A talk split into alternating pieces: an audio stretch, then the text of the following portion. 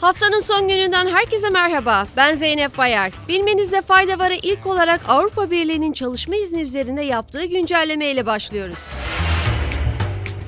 Avrupa Birliği üyesi ülkeler artan iş gücü açığına çare araçları kapsamında oturma ve çalışma iznini düzenleyen yönetmenin güncellemesi konusunda anlaştı. Konseyden yapılan açıklamaya göre single permit yani tekli izin olarak adlandırılan ve hem oturma hem de çalışma iznini kapsayan düzenleme başvuru prosedürünü kolaylaştıracak. Yeni düzenleme ile AB üyesi olmayan ülkelerin vatandaşları birlik içinde istihdam edildiklerinde daha fazla haklara sahip olacak ve çalışma hakları bakımından AB vatandaşları ile eşit muamele görecek. Böylece AB içindeki işverenlerin iş gücü suistimallerinin de ortadan kaldırılması hedefleniyor. Avrupa Parlamentosu'ndan bir haberle daha devam ediyoruz.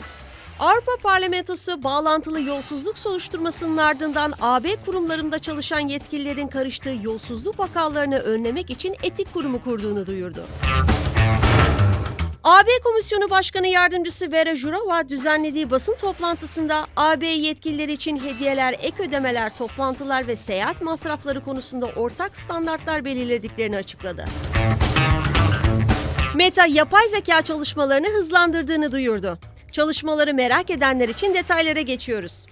Facebook ve Instagram'ın çatı kuruluşu olan Meta, aylardır süren mali krizin ardından şirket içi düzenlenen bir toplantıda yapay zeka odaklı yeni araçlarını duyurdu. Konu hakkında New York Times'a açıklamada bulunan şirket çalışanları Messenger ve WhatsApp için ChatGPT ve benzeri sohbet robotları üzerinde çalıştıklarını belirtti.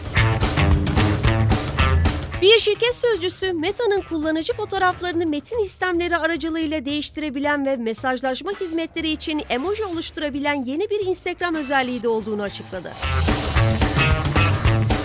Dünyanın önüne gelen emniyet kemeri ve hava yastığı üreticisi İsveç merkezli Otolib, artan maliyetler nedeniyle Avrupa'da birçok fabrikayı kapatma ve yaklaşık 8 bin çalışanı işten çıkarma kararı aldığını duyurdu. Söz konusu işten çıkarmaların Otolib'in iş gücünün %11'ine denk geldiğinin ifade edildiği açıklamada maliyet azaltma önlemlerinin Avrupa'daki birkaç fabrikanın kapatılmasını da içerdiği aktarıldı. Otolib'in 27 ülkede yaklaşık 70 bin kişiye istihdam sağladığı biliniyor. Son haberimiz Güney Kore'den geliyor. Yonhap'ın haberine göre Güney Kore Ulusal Orkestrası 30 Haziran'da Seul'da vereceği konserde Kore Endüstriyel Teknoloji Enstitüsü'nün geliştirdiği bir robotun orkestra şefi olacağını açıkladı. Absence konserini yönetmesi planlanan Ever 6 adlı Android robotun görünümü insan bedenini andırıyor. Robot aynı zamanda boynunu ve kolunu esnek biçimde kullanabiliyor. Ever 6 adlı robotun konserdeki performansı Güney Kore için bir ilk olacak. Bugünlük bu kadar. Haftaya tekrar görüşmek üzere. Hoşçakalın.